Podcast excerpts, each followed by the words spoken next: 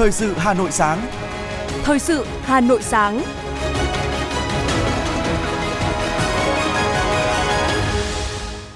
Kính chào quý vị và các bạn. Bây giờ là chương trình thời sự của Đài Phát thanh Truyền hình Hà Nội. Chương trình sáng nay, thứ ba ngày 2 tháng 1 có những nội dung chính sau đây.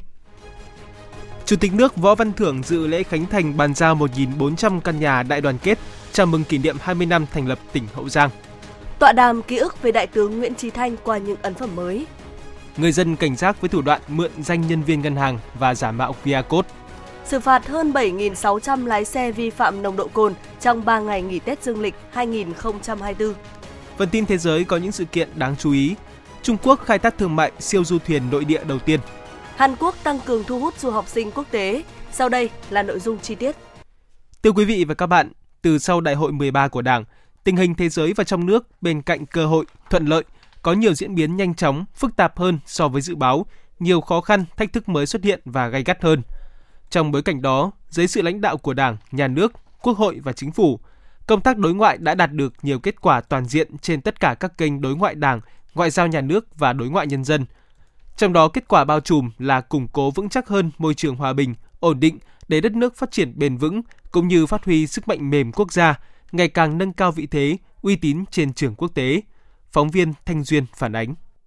Năm 2023 là một năm sôi động về đối ngoại với nhiều dấu ấn nổi bật, nhất là đối ngoại cấp cao. Quan hệ đối ngoại trên bình diện song phương và đa phương tiếp tục được mở rộng và sâu sắc hơn. Trong đó, quan hệ với nhiều đối tác quan trọng đã được nâng lên tầm cao mới với những bước phát triển mới về chất. Nổi bật là quan hệ với các nước lớn như Trung Quốc, Mỹ, Nhật Bản và nhiều đối tác khác. Các hoạt động đối ngoại, nhất là đối ngoại cấp cao, diễn ra sôi động, rộng khắp các châu lục và tại nhiều diễn đàn, cơ chế đa phương quan trọng như ASEAN, Liên Hợp Quốc, Tiểu vùng Mekong, APEC, IPA, COP28. Phát biểu tại Hội nghị Ngoại giao lần thứ 32 vừa diễn ra tại Hà Nội, Tổng bí thư Nguyễn Phú Trọng đã nhấn mạnh ngành ngoại giao và đối ngoại đã đạt được nhiều thành tiệu quan trọng, có ý nghĩa lịch sử, trở thành điểm sáng đầy ấn tượng trong toàn bộ kết quả thành tựu chung của đất nước. Luôn luôn quan tâm xây dựng sự đoàn kết đồng thuận trong toàn đảng, toàn quân và toàn dân như lời căn dặn của bác Hồ. Sự nghiệp làm nên bởi chữ đồng, đường lối đối ngoại đúng đắn, dương cao ngọn cờ chính nghĩa và sự triển khai thực hiện có hiệu quả các chính sách cụ thể để góp phần tạo nên sự đồng thuận cao trong toàn bộ hệ thống chính trị sự đoàn kết của toàn dân tộc và sự đồng tình ủng hộ rộng rãi của bạn bè quốc tế. Từ sau Đại hội 13 của Đảng, thành công của các chuyến thăm, điện đàm của các đồng chí lãnh đạo Đảng, Nhà nước, nhất là hơn 40 chuyến thăm của các lãnh đạo chủ chốt tới các nước láng giềng, các nước lớn, các nước đối tác chiến lược, hầu hết các nước ASEAN, nhiều đối tác quan trọng và bạn bè truyền thống. Đồng thời, nhiều nguyên thủ, lãnh đạo cấp cao các nước và các tổ chức quốc tế lớn thăm Việt Nam đã vẽ lên một bức tranh sinh động và có sức hấp dẫn cao trên mặt trận đối ngoại và tạo nên một vị thế mới của Việt Nam trên trường quốc tế, được dư luận trong nước và bạn bè quốc tế đánh giá cao và đồng tình ủng hộ. Đặc biệt, các hoạt động đối ngoại diễn ra hết sức sôi động, liên tục và là điểm sáng nổi bật của năm 2023 như việc tổ chức đón Tổng Bí thư, Chủ tịch nước Trung Quốc Tập Cận Bình, Tổng thống Mỹ Joe Biden, Thủ tướng Campuchia Hun Manet và nhiều nguyên thủ quốc gia khác đến thăm Việt Nam được đánh giá là những sự kiện có ý nghĩa lịch sử, góp phần khẳng định chưa bao giờ đất nước ta có được cơ đồ, tiềm lực, uy tín và vị thế quốc tế như ngày nay. Phát biểu trong chuyến thăm tới Việt Nam mới đây, Tổng Bí thư, Chủ tịch nước Trung Quốc Tập Cận Bình đã khẳng định các cơ chế giao lưu hợp tác nhân dân hai bên, trong đó có giao lưu văn hóa, giao lưu giữa các địa phương giáp biên của hai bên sẽ góp phần tăng cường tình cảm giữa hai bên, cùng chia sẻ tương lai trước một thế giới đầy biến động, đóng góp nhiều hơn cho sự nghiệp tiến bộ của nhân loại. Mối tình hữu nghị Trung Quốc Việt Nam có nền tảng nằm ở nhân dân và tương lai nằm ở thanh niên.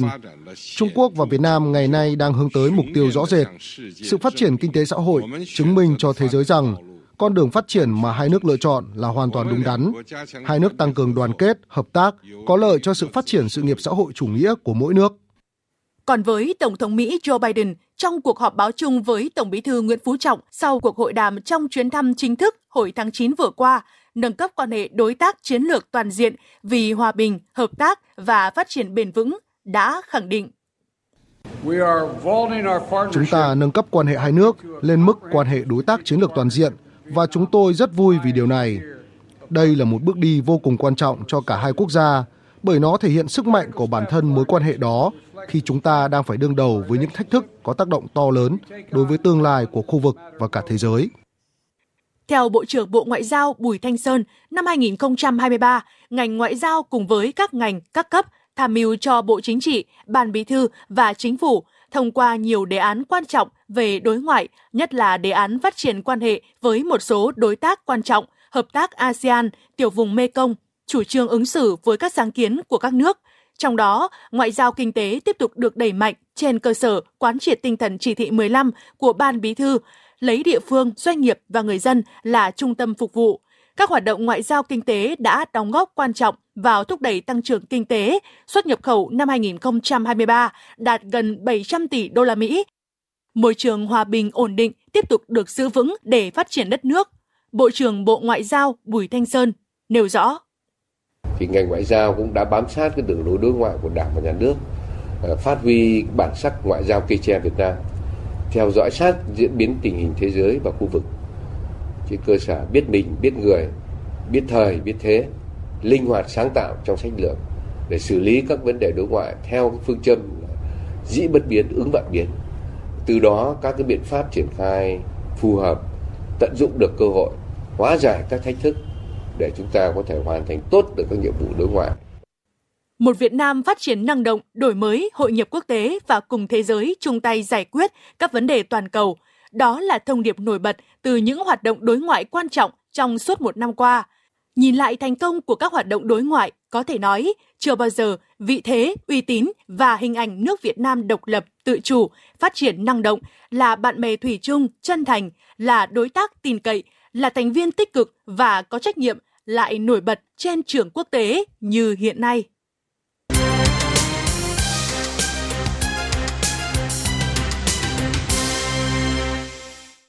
Mời quý vị và các bạn nghe tiếp phần tin. Tiếp tục chuyến công tác trong ngày đầu tiên của năm mới 2024, ngay sau khi dự lễ tổng kết công tác vận động, hỗ trợ xây dựng nhà cho người nghèo tại Sóc Trăng, Chủ tịch nước Võ Văn Thưởng đã tới sự lễ khánh thành bàn giao 1.400 căn nhà đại đoàn kết, chào mừng kỷ niệm 20 năm thành lập tỉnh Hậu Giang, mùng 1 tháng 1 năm 2004, mùng 1 tháng 1 năm 2024. Phát biểu tại buổi lễ, Chủ tịch nước Võ Văn Thưởng bày tỏ vui mừng dự sự kiện có ý nghĩa cao đẹp này, đồng thời chúc mừng các hộ gia đình được nhận nhà đại đoàn kết dịp này như một món quà của nghĩa đảng tình dân, đón năm mới trong ngôi nhà mới với kỳ vọng vào một cuộc sống tốt đẹp hơn trong tương lai với tinh thần cùng nhau chung tay, không để ai bị bỏ lại phía sau, ghi nhận thành tích của Hậu Giang. Song Chủ tịch nước cũng đề nghị thời gian tới bên cạnh xây dựng nhà mới trao cho các hộ gia đình khó khăn, tỉnh cũng cần quan tâm sửa chữa, nâng cấp những nhà tình thương, nhà tình nghĩa mà trước đây đã xây dựng, trao tặng nhưng do tác động của thời gian nên đất yếu, mưa lũ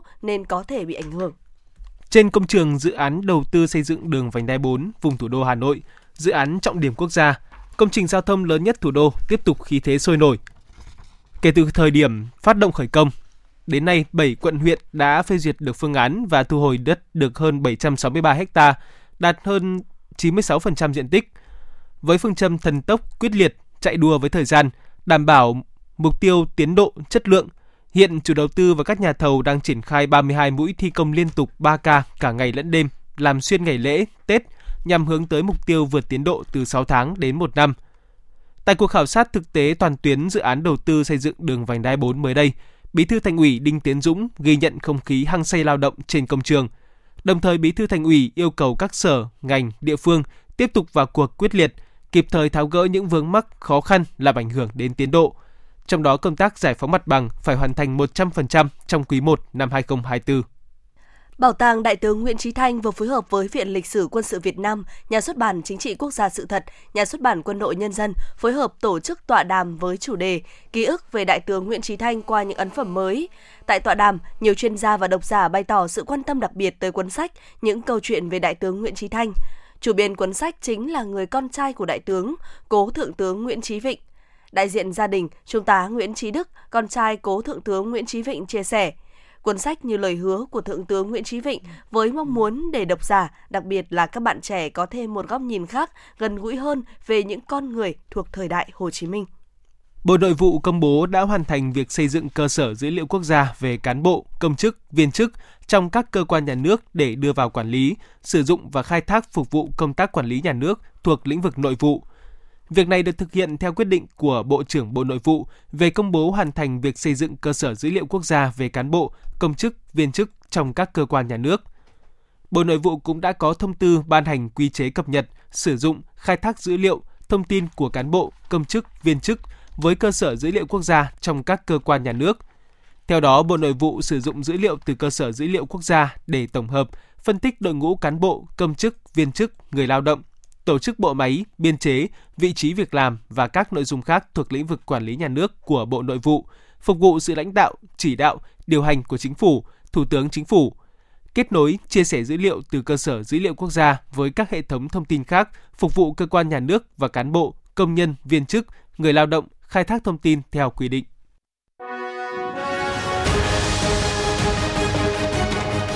Thời sự Hà Nội, nhanh, chính xác, tương tác cao. Thời sự Hà Nội, nhanh, chính xác, tương tác cao.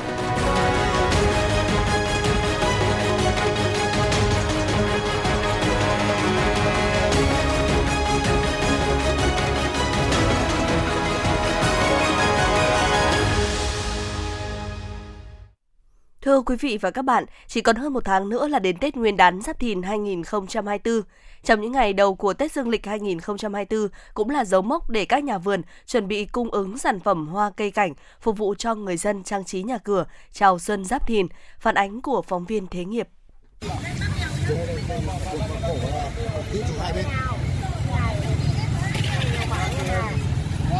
Vâng thưa quý vị, hoa cây cảnh là mặt hàng tiêu thụ mạnh nhất trong dịp Tết của dân tộc. Và vụ hoa Tết cũng là nguồn thu chủ yếu. Và thời điểm này thì các nhà vườn cũng đang tất bật chăm sóc để hoa ra đúng dịp Tết và đáp ứng nhu cầu chơi hoa cũng như thưởng hoa của người dân. Lấy cây, rồi lấy cây đấy đấy. Đến với nhà vườn Tài Lý, thôn Hạ Lôi, xã Mê Linh, bằng kinh nghiệm và sự am hiểu các dòng hồng anh, Phạm Đức Tài đã tạo ra dòng hồng bonsai với các thế độc lạ phục vụ cho thị trường Tết Nguyên đán. Năm nay, vườn hồng của anh Tài cũng đã chuẩn bị 4.000 chậu hồng bonsai và hơn một vạn hồng chậu cung ứng cho thị trường Tết. Anh Phạm Đức Tài chia sẻ. Nhất dịp Tết này thì nói chung năm nào nó cũng vậy. Đến cái hàng Tết này thì cái cây hồng thế thì rất chi là sôi động. Để mua quà tặng quà biếu thì nói chung là cũng có nguồn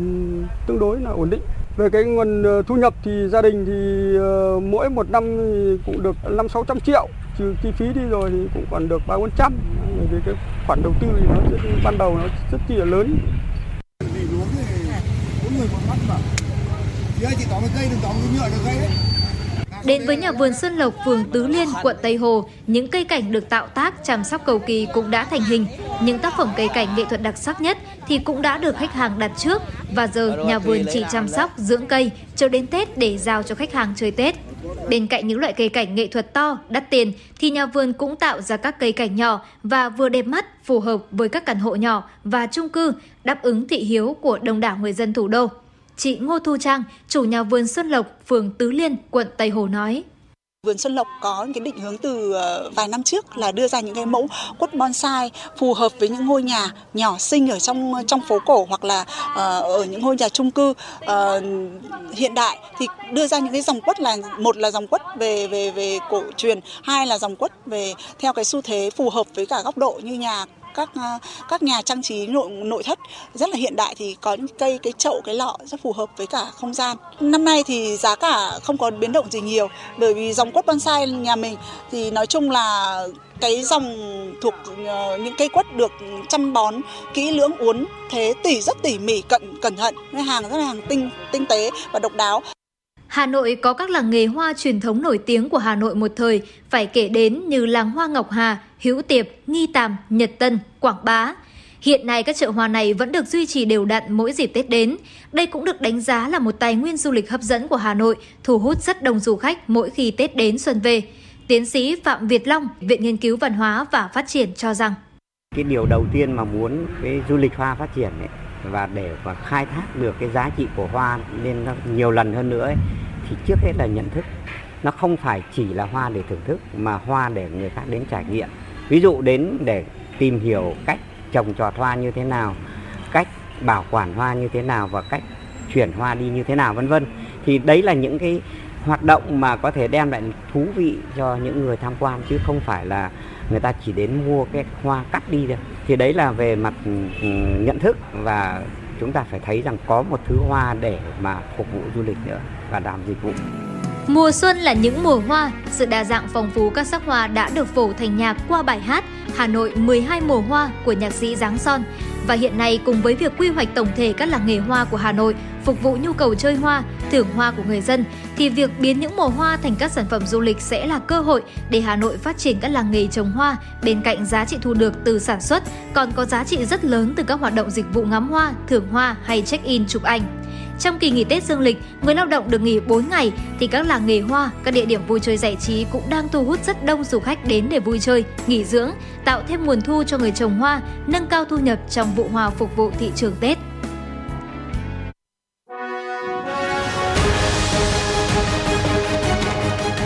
FM 90 cập nhật trên mọi cung đường. FM 90 cập nhật trên mọi cung đường.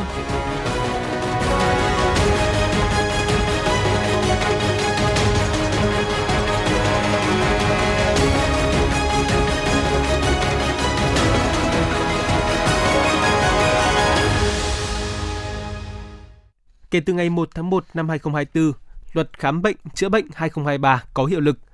Luật khám bệnh chữa bệnh quy định người nước ngoài hành nghề lâu dài tại Việt Nam và khám bệnh chữa bệnh cho người Việt Nam phải sử dụng tiếng Việt thành thạo trong khám bệnh, chữa bệnh, trừ một số trường hợp hợp tác trao đổi chuyên gia, chuyển giao kỹ thuật, đào tạo.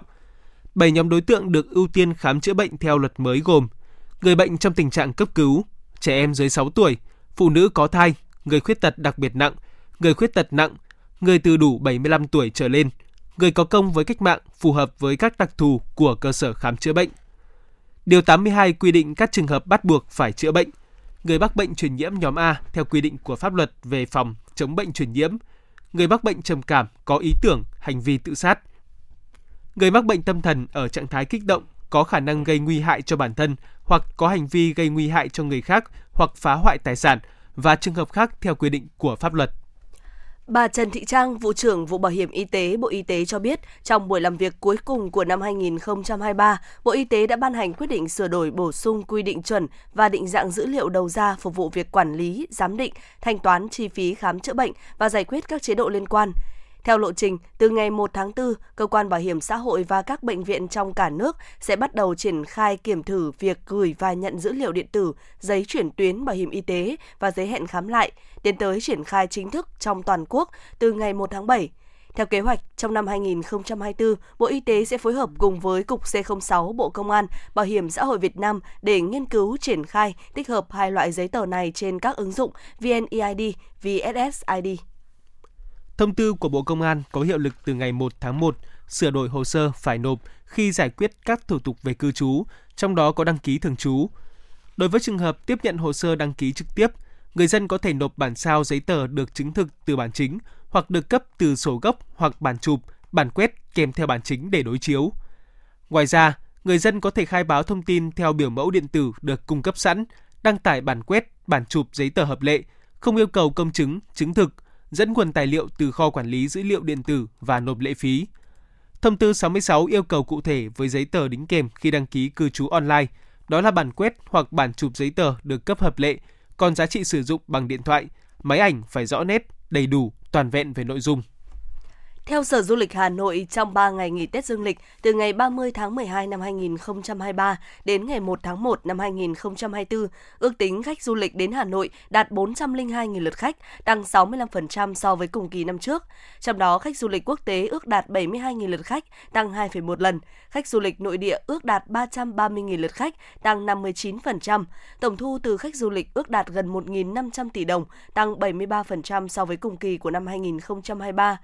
Cũng trong 3 ngày nghỉ, công suất sử dụng phòng bình quân khối khách sạn ước đạt khoảng 60%, trong đó khách nội địa ước đạt khoảng 35,3%, khách quốc tế đạt khoảng 24,7%, tăng 7,8% so với cùng kỳ năm 2023. Hai thủ đoạn lừa đảo chiếm đoạt tiền phổ biến gần đây được các ngân hàng liên tục cảnh báo là mạo danh nhân viên ngân hàng bằng giọng nói được tạo ra nhờ trí tuệ nhân tạo AI và giả mạo mã QR. Để tránh bị lừa đảo, các ngân hàng khuyến cáo khách hàng không thao tác theo hướng dẫn do các số điện thoại lạ gọi đến, kể cả tự xưng là cán bộ ngân hàng hay các cơ quan khác khi chưa xác minh được đó có phải là thông tin chính xác hay không. Đồng thời khách hàng cũng cần lưu ý không cung cấp thông tin cá nhân, thông tin tài khoản như tên đăng nhập, mật khẩu đăng nhập, mã xác thực OTP của dịch vụ ngân hàng điện tử cho bất kỳ ai, kể cả nhân viên ngân hàng. Còn đối với mã thanh toán QR code tại các cửa hàng, điểm thanh toán, các ngân hàng khuyến cáo khách hàng luôn đối chiếu lại thông tin số tài khoản, tên chủ tài khoản với chủ cửa hàng sau khi quét QR thanh toán. Điều này nhằm đảm bảo tiền được chuyển đến đúng tài khoản của chủ cửa hàng hoặc điểm thanh toán. Thông tin từ Cục Cảnh sát Giao thông Bộ Công an cho biết, trong 3 ngày nghỉ Tết Dương lịch 2024, Cảnh sát Giao thông toàn quốc đã xử phạt gần 7.600 lái xe vi phạm nồng độ cồn, trong đó kiểm tra phát hiện xử lý gần 25.600 trường hợp vi phạm, phạt tiền 58 tỷ 178 triệu đồng, tạm giữ hơn 10.000 phương tiện các loại, trong đó có 315 ô tô, gần 9.600 mô tô, 105 phương tiện khác và tước gần 5.300 giấy phép lái xe các loại. Cục Cảnh sát Giao thông, Bộ Công an thống kê cho biết, từ ngày 30 tháng 12 năm 2023 đến ngày 1 tháng 1 năm 2024, toàn quốc xảy ra 155 vụ tai nạn giao thông, làm chết 56 người, bị thương 131 người. Trong đó đường bộ xảy ra 152 vụ, làm chết 54 người, bị thương 130 người. Lần đầu tiên, trên các tuyến đường sắt đã phát hiện xử lý 12 trường hợp vi phạm, phạt tiền 4 triệu đồng. Trên các tuyến đường thủy đã kiểm tra, phát hiện xử lý 395 trường hợp vi phạm, phạt tiền 1 tỷ 189 triệu đồng, tạm giữ hai phương tiện, đường thủy không xảy ra tai nạn.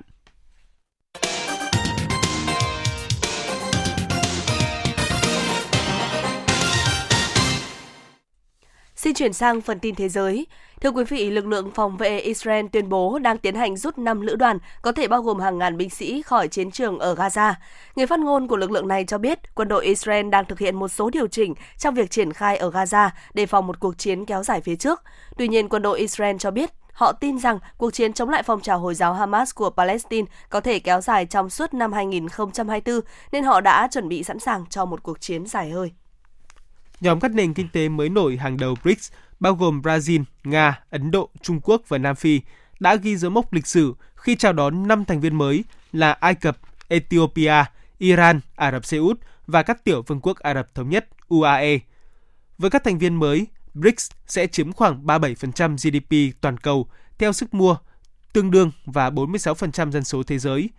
Điều quan trọng hơn là BRICS mở rộng, quy tụ các quốc gia chiếm 80% sản lượng dầu mỏ thế giới – đưa nhóm này trở thành một trong những khối dẫn đầu trong lĩnh vực năng lượng toàn cầu.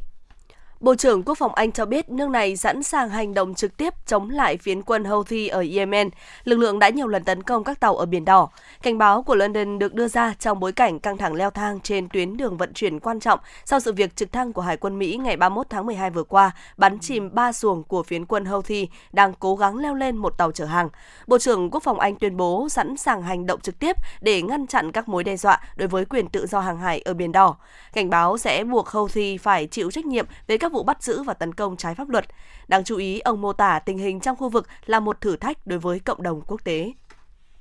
Phát biểu trong thông điệp năm mới 2024, Thủ tướng Singapore Lý Hiển Long cho biết ông sẽ chuyển giao chức vụ thủ tướng cho Phó Thủ tướng Lawrence Wong trong năm nay. Theo Thủ tướng Lý Hiển Long, đây không phải lần đầu tiên Singapore tiến hành chuyển giao thế hệ lãnh đạo, song quá trình chuyển đổi luôn phức tạp và tế nhị. Không chỉ người dân Singapore mà cả các quốc gia khác đang theo dõi liệu thế hệ lãnh đạo mới sẽ gắn kết các tầng lớp nhân dân cũng như định hình Singapore như thế nào trong những năm tới.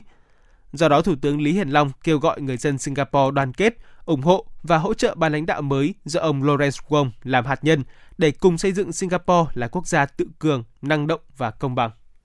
Ngân hàng Trung ương Nga báo cáo dự trữ ngoại hối của Moscow tiếp tục tăng, vượt 593 tỷ đô la Mỹ. Thống kê cho thấy khối lượng dự trữ ngoại hối quốc tế đã tăng 5,5 tỷ đô la Mỹ, tương đương với 0,9%. Trong tuần kể từ ngày 15 tháng 12 năm 2023, phần lớn là do sự đánh giá lại thị trường tích cực. Tổng thống Nga Vladimir Putin gần đây cho biết Nga đã kiếm được gấp đôi số vàng và dự trữ ngoại hối bị phương Tây phong tỏa trong năm 2022 theo nhà lãnh đạo Nga, việc đóng băng tài sản nước này đã gây ra sự tín nhiệm ở các nước phương Tây.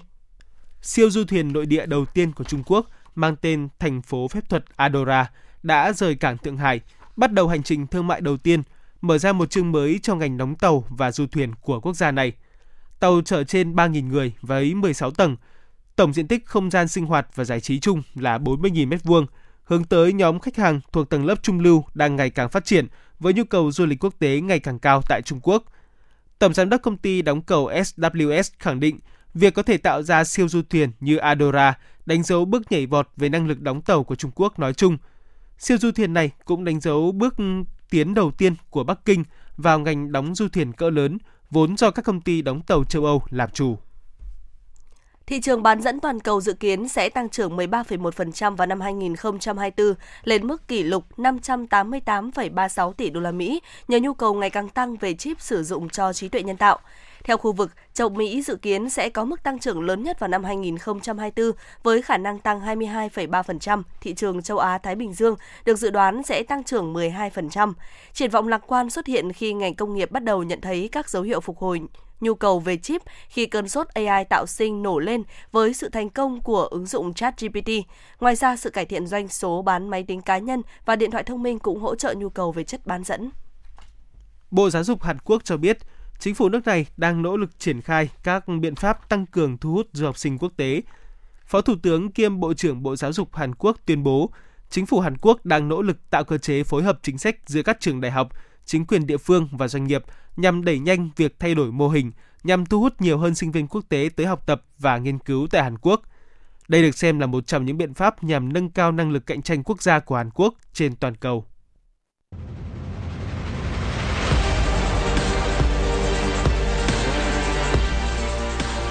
Bản tin thể thao Bản tin thể thao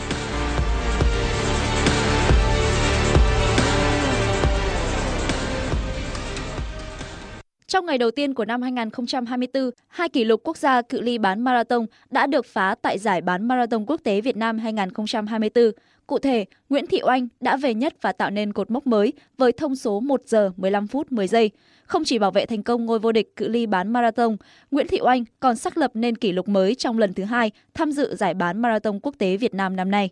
Ở nội dung nam, Hoàng Nguyên Thanh trong lần đầu tiên tham dự đã giành chức vô địch với thành tích 1 giờ 6 phút 39 giây. Thành tích này đã giúp Nguyên Thanh phá kỷ lục quốc gia cự ly bán marathon của Đỗ Quốc Luật với thời gian 1 giờ 07 phút 99 giây.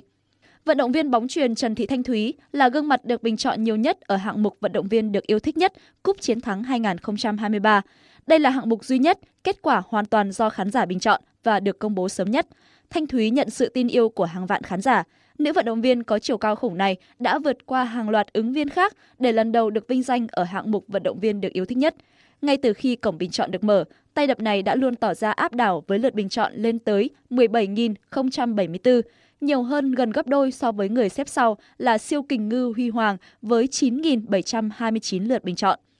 Năm 2023 khép lại với Thanh Thúy cùng những thành tích hết sức ấn tượng. Dấu ấn đáng kể nhất là cô cùng đội tuyển bóng chuyền nữ Việt Nam giành chức vô địch cúp các câu lạc bộ nữ châu Á, vô địch AVC Challenge Cup, giành quyền tham dự hai đấu trường thế giới FIVB Challenger Cup và FIVB Women's Club World Championship, top 4 giải vô địch châu Á và ASEAN 19.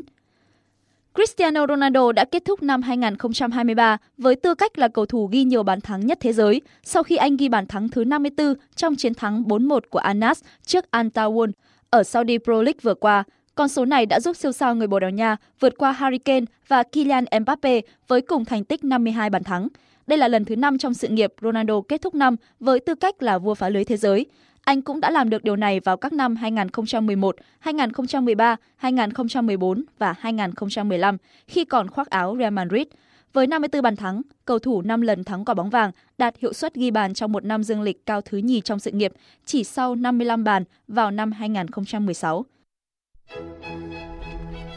Trung tâm Dự báo Khí tượng Thủy văn Quốc gia dự báo, hôm nay khu vực Hà Nội có mưa vài nơi, sáng sớm sương mù và sương mù nhẹ, trưa chiều hưởng nắng, sáng và chiều thời tiết Hà Nội nhiều mây, có mưa vài nơi, riêng sáng sớm có sương mù, trời rét, nhiệt độ dao động trong khoảng từ 24 đến 26 độ, đến tối và đêm mai trời có mưa và rét, nhiệt độ dao động trong khoảng 18 đến 19 độ. Các quận huyện tại thủ đô đều có chỉ số UV cao nhất trong ngày ở mức rất cao và xảy ra phổ biến trong khoảng từ 14 đến 16 giờ. Người dân lưu Lưu ý khi đi ra đường, lưu ý bôi kem chống nắng hoặc có biện pháp che chắn để bảo vệ sức khỏe bản thân.